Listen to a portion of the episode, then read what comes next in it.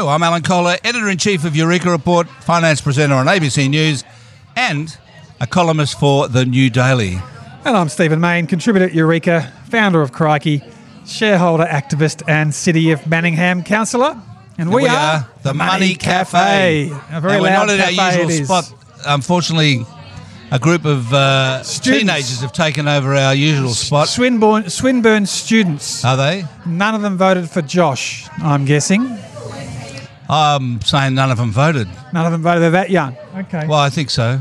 anyway, anyway, we're a couple of old, noisy. gr- grumpy old men So who are not on our so- favourite sorry, table. We're sorry that the background noise is a little louder than normal this week, but um, that's because uh, we've been supplanted by a bunch of teenagers. And this is our first time the cafe's been in the cafe for three editions, I think, with you. is that right? You've been Crook. There's been Yeah, yeah. uh, online That's stuff, and so let's get into it, Alvin. Okay. Well, so uh, what do you think of the uh, Albanese cabinet, Stephen? Look, I I think it's the strongest incoming cabinet for a change of government since the Hawke cabinet in '83, but has the added advantage of a bit more ministerial experience. So 12 of them have served in previous ministerial roles of the uh, 23 in cabinet.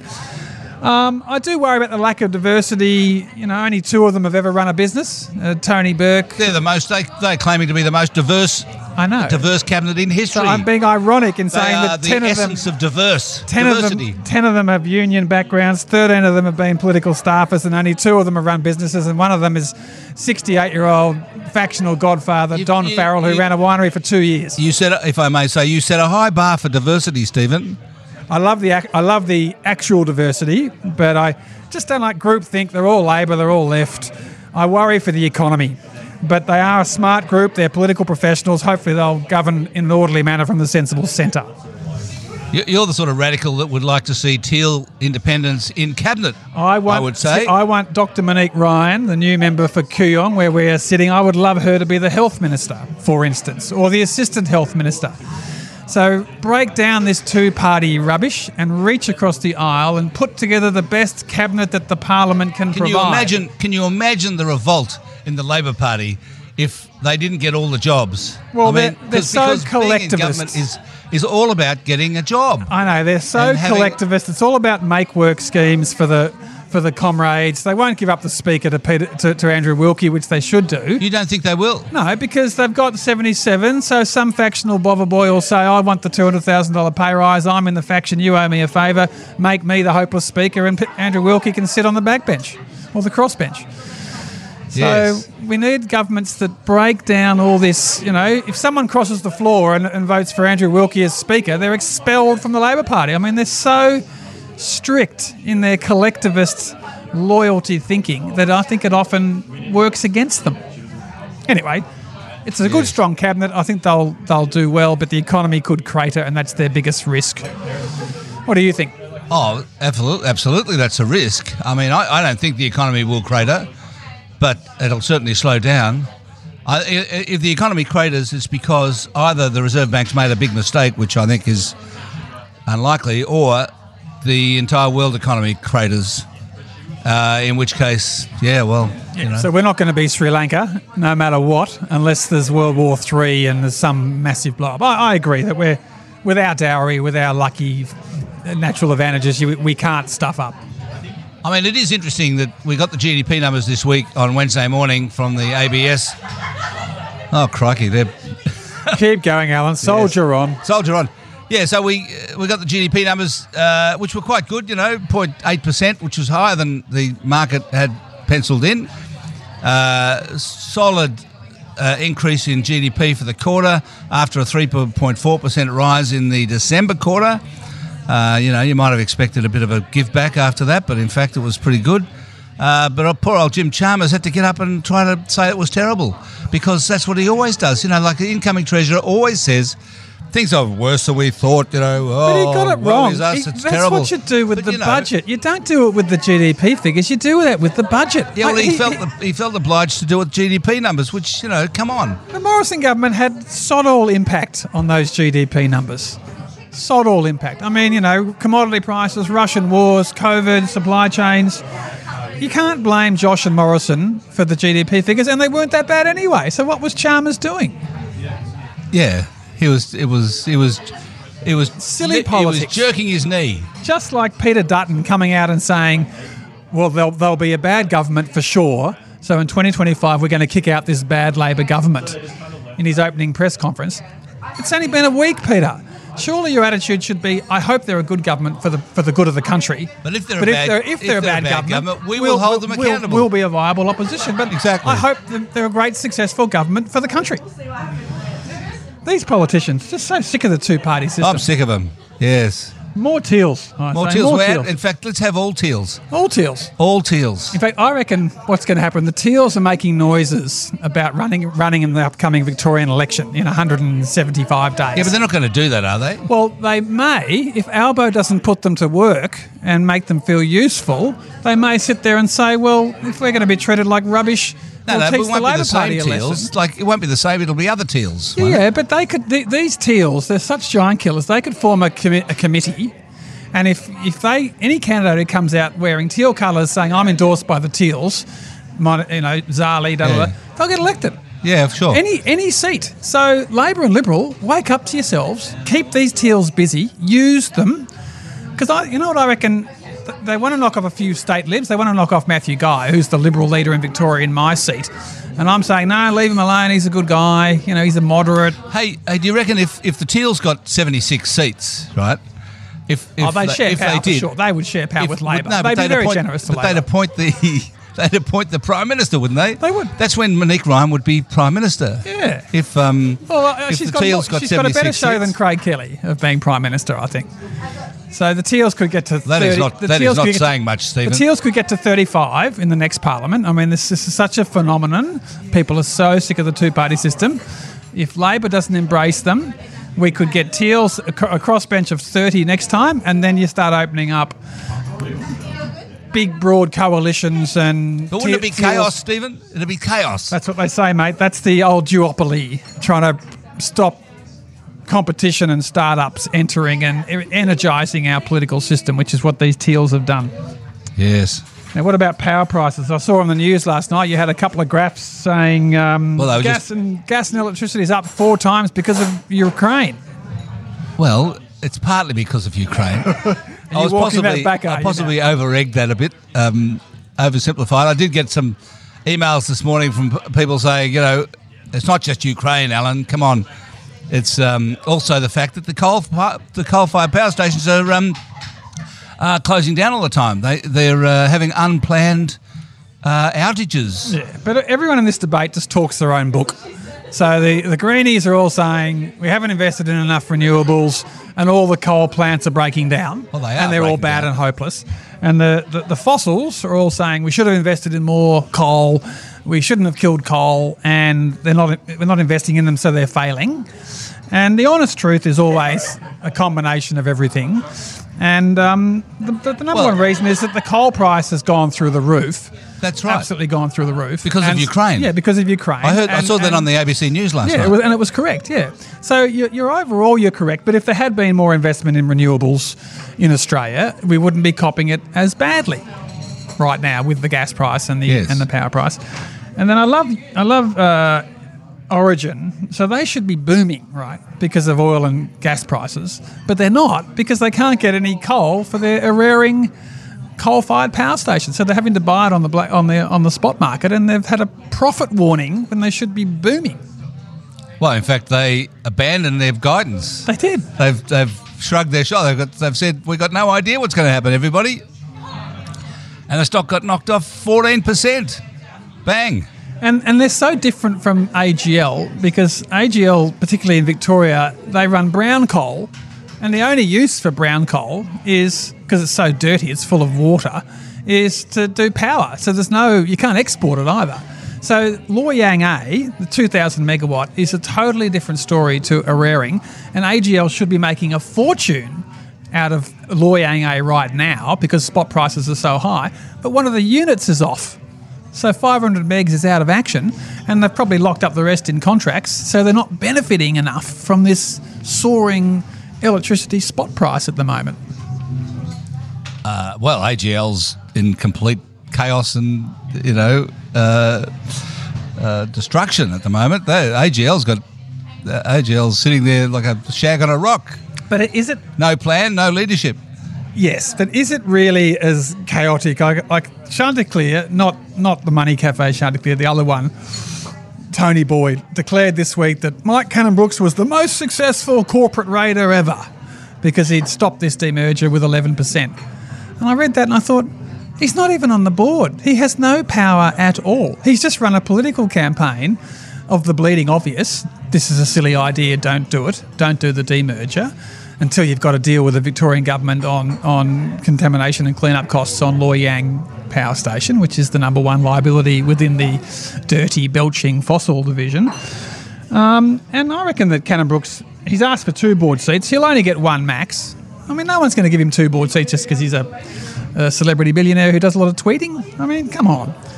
So they've got to pick new directors, and apparently they're coming out of the woodworks, all the directors' club types. Yes, I'm clean and green. Yes, I can turn around AGL. So they'll appoint a new chair, three new directors, and then once they do a deal with the Victorian government, someone will take them over, but not before then. And that shouldn't happen before the Victorian election. So everyone should just settle down, keep the company together, find some new directors. Stephen Mayne has spoken, everybody. Everyone should just settle down.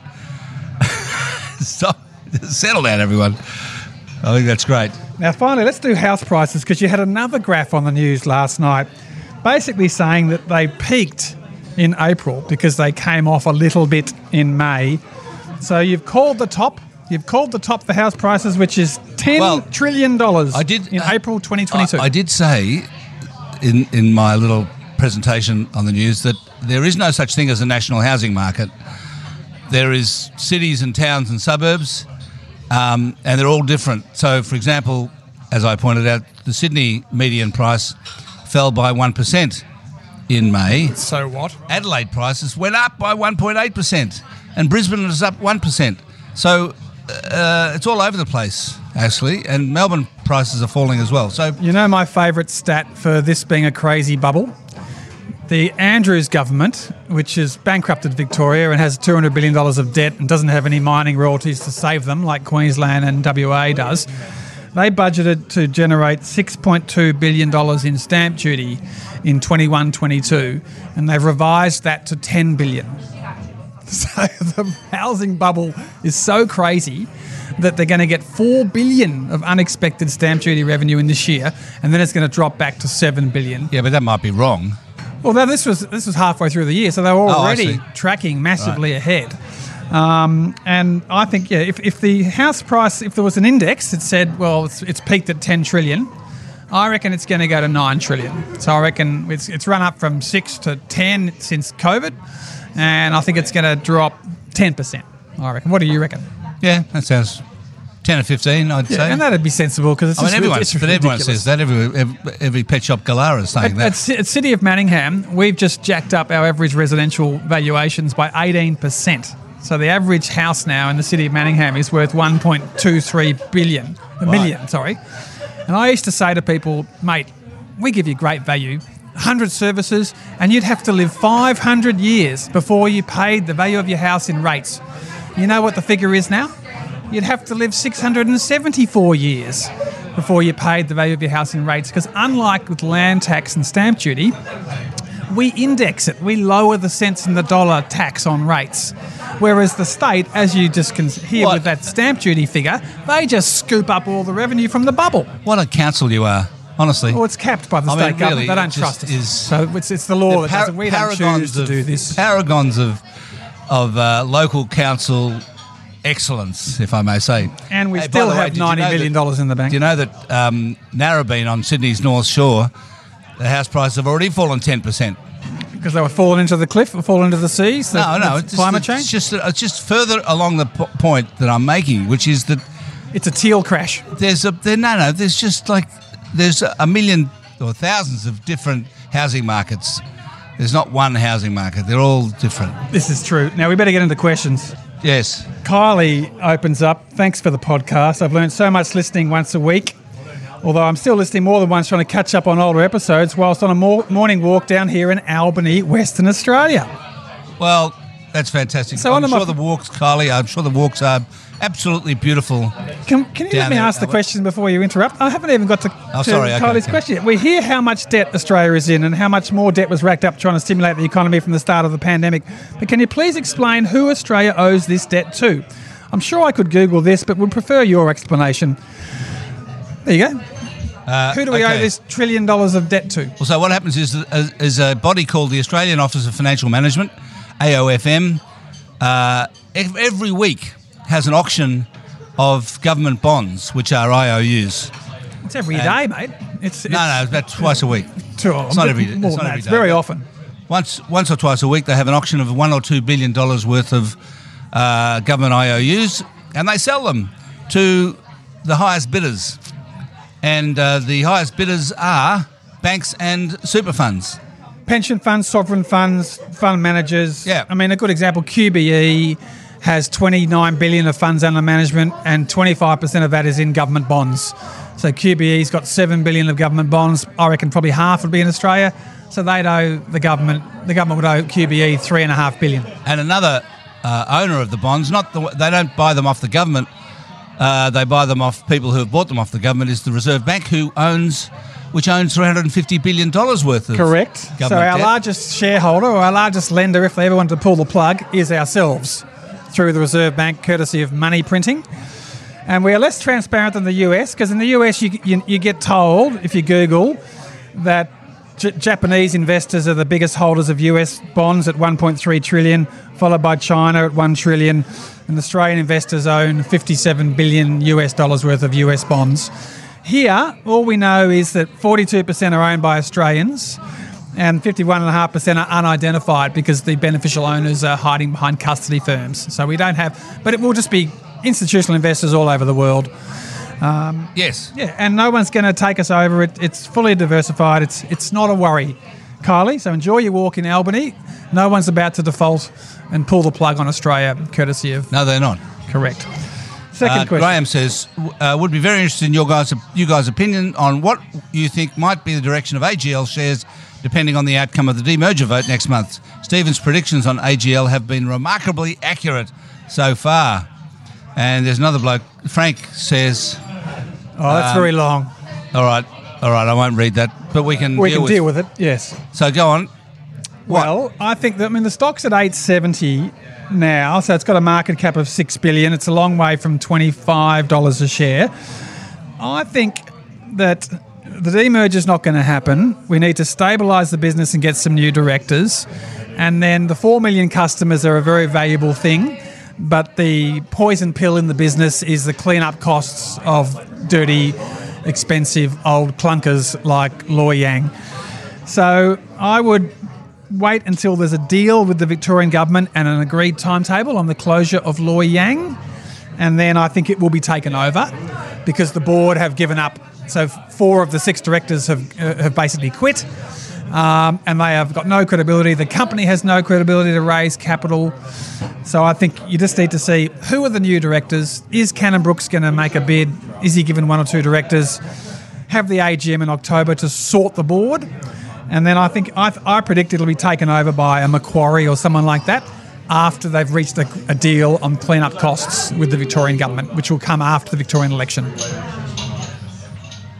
Uh, I don't have much to add to that except to say that their main asset, their liability is the Loy Yang cleanup. The main asset is the four and a half million sh- um, customers, which um, uh, what's his name, Michael Cannon-Brookes wants to use, or at least to make make use of, uh, to create a, um, sort of a, a, a what's called a retail distribution network, a platform for uh, uh, rooftop solar to be used as a, a virtual power factory. And I, you know, maybe that'll work. But the thing is, it's all a bit desperate, to be honest. I mean, I, I- reckon this is a this is an industry, a company, and an industry that is being disrupted, and uh, I'd say a million miles away from it.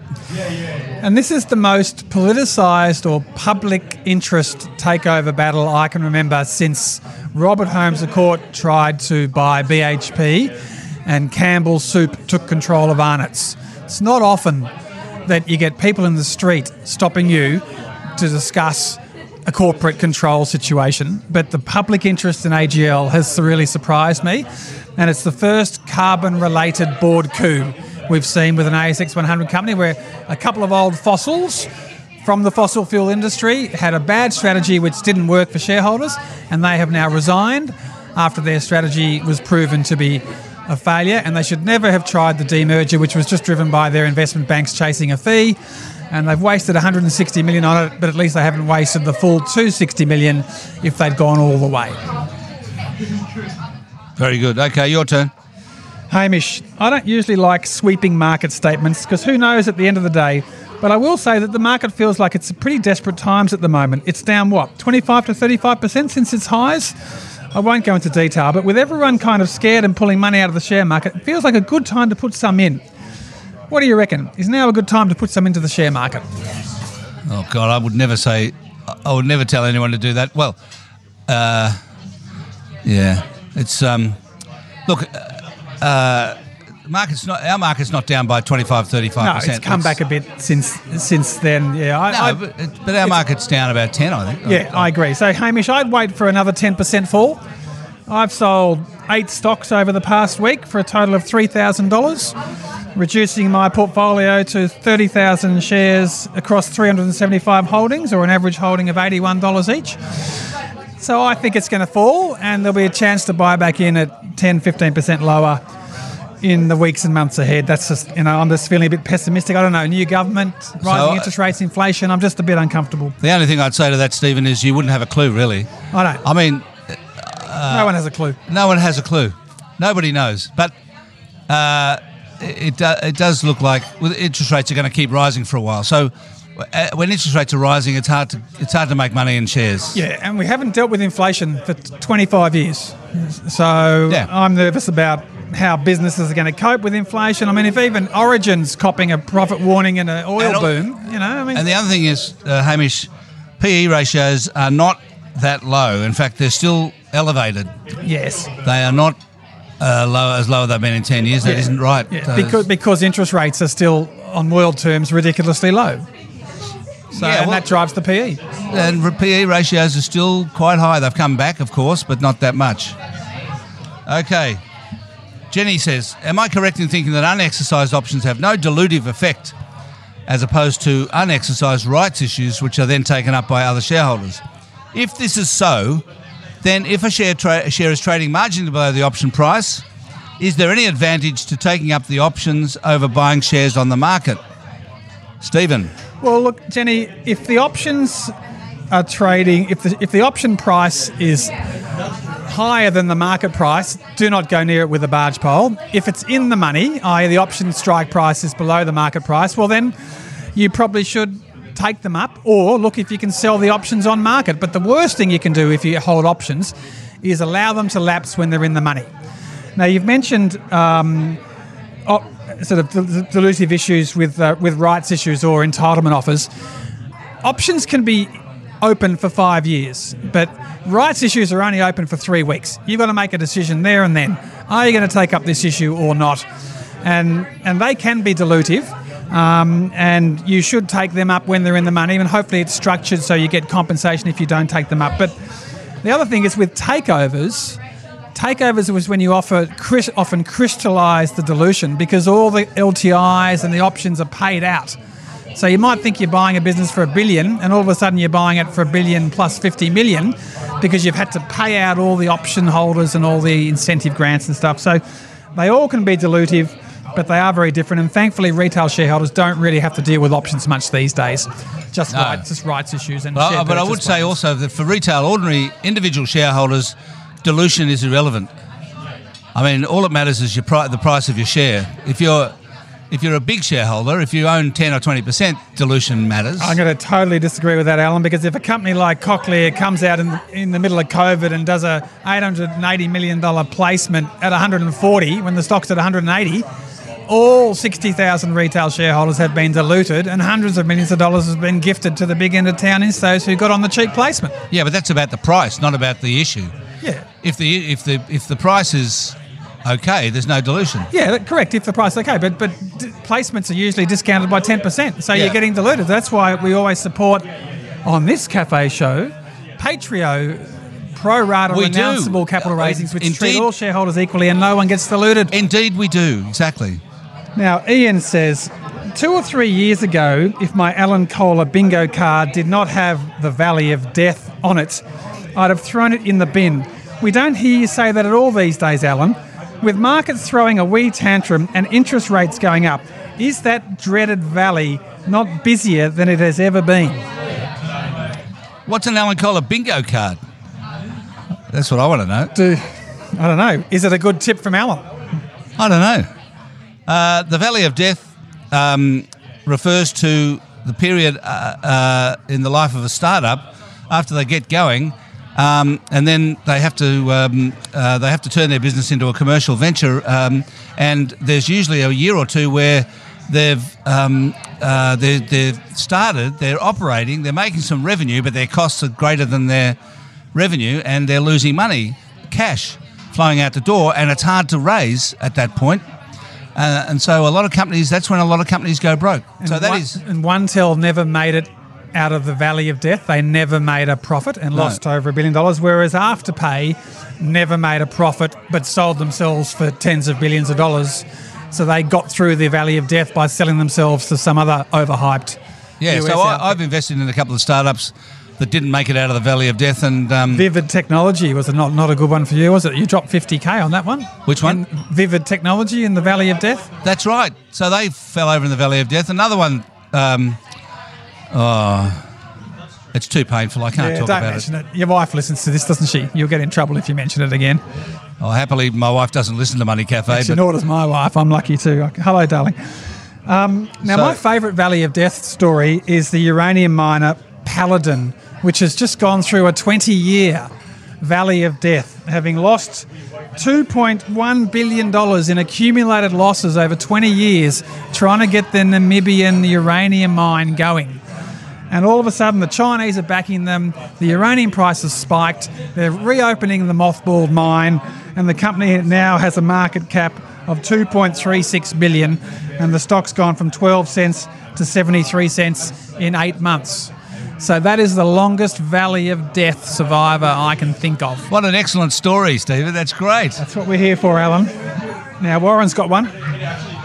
Uh, Stephen Mayne has twice mentioned his idea, not sure how tongue in cheek it was, that the government could buy Transurban and remove all its tolls or something along those lines. Alan let that one go through to the keeper, but I'd be interested in hearing Alan's honest assessment of this wacky but appealing idea.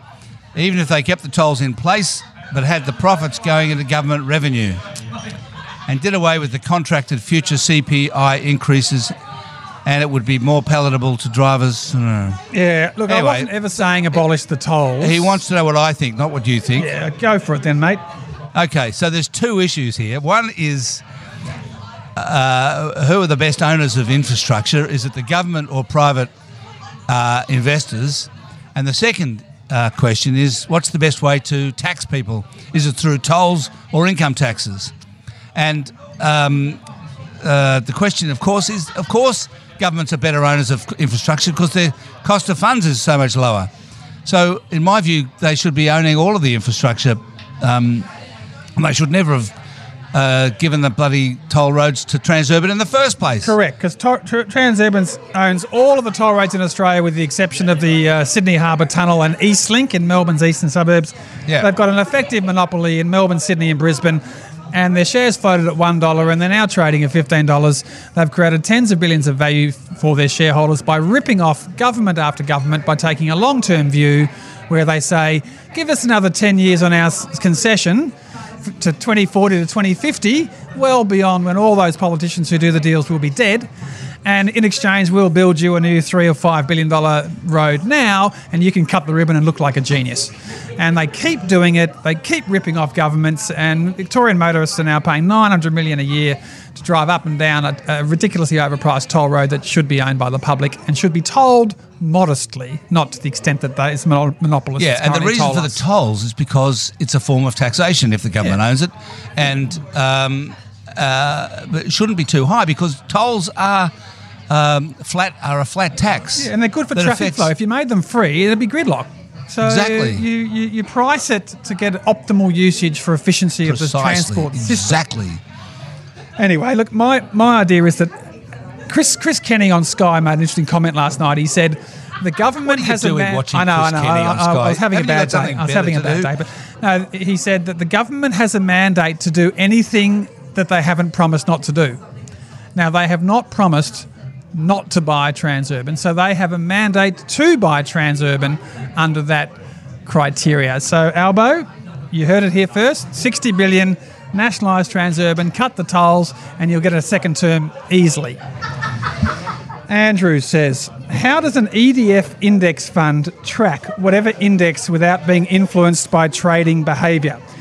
If there's an ASX 200 ETF and the ASX 200 goes down by 5%, what stops the ETF price from going up if people start buying it at a price 5% higher? Uh, well, so the thing about ETFs is that they adjust the shares on issue according to demand and supply, or demand by the by by investors, and so it, uh, ETFs actually do always track the index. They do not rise and fall according to the demand or lack of it from investors, whereas a listed investment company, which has a fixed number of uh, units or shares on issue, can trade at a premium or a discount to the net asset value according to whether uh, there's a lot of demand uh, for the stock or not. Um, but uh, the ETFs, uh, if there's more demand for the stock, they issue more of them, uh, and if the demand is not there, they uh, they get they they reduce the number of shares on stock. So they actually do ETFs do precisely track whatever index they are following. Well said, Alan. Now we're going to do one more because we're running out of time. And this is Richard saying, Thanks for the podcast. Um, Stephen predicted that Greg Hunt would get a seat on the board at CSL. Whether or not you think Hunt has done a great job as health minister, it's fair to say that in the last two COVID years, the decisions he has made have resulted in a massive transfer of wealth from Australian taxpayers to the pharma companies, including CSL. Millions of masks, tests, and jabs are not free. Are you not concerned by the conflict of interest and potential for corruption when a minister can set up his next lucrative job, as you predict? Now, Richard, CSL is worth 130 billion. None of that value has anything to do with any decision Greg Hunt made. So he has not done what Michael Wooldridge did shortly before he retired from the Parliament when he gave a $5 million grant to the Royal College of General Practitioners just seven days before the 2001 election. And then just weeks after he retired, this same organisation hired Wooldridge as a consultant and he was eventually paid $382,000 in an unfair dismissal claim and collected about 600,000 in total. So there's many examples of politicians. Well, that's astonishing. take I didn't know that, Stephen. Yeah, it's I mean, true. why wasn't I told? This is not. Many this politicians is not good enough. take on jobs shortly after leaving. Larry Anthony went from being the children's minister to the board of ABC Learning. Bob Carr jumped straight into the warm embrace of Macquarie Bank on half a million. Helen Coonan joined the Crown board within weeks of retiring from the Senate after being James Packer's favourite communications minister. Greg Hunt, if he only takes on a directorship at CSL, this is much better than becoming a lobbyist, for instance, being a professional director. So I do hope that CSL gives him the job because I do think he'd be excellent. They have to have two thirds of their directors as Australian citizens. They've already got two foreigners there. They've got four women and three men on the board. The gender balance is good. Get him on there, Brian McNamee. Get Greg Hunt on the CSL board. He's a good man. Um, I'm not sure I totally agree with you there, Stephen. Well, that's your right, say. Alan. You can you can tell me I'm an idiot as much as you like. So um, Well, I think I- we're done. We are done. That's it. Thanks everyone for listening to today's Money Cafe with Stephen Mayne and me, Alan Kohler, editor in chief of Eureka Report, etc. And um, if you've got any questions, send them into the Money Cafe at eurekareport.com.au. And I'll be back next week with James Thomson from the Financial Review. So uh, that's it for me. I'm all those things that you mentioned, and you who you are. I'm Stephen Mayne, etc., etc., and uh, we'll see you in a fortnight. See you in a fortnight.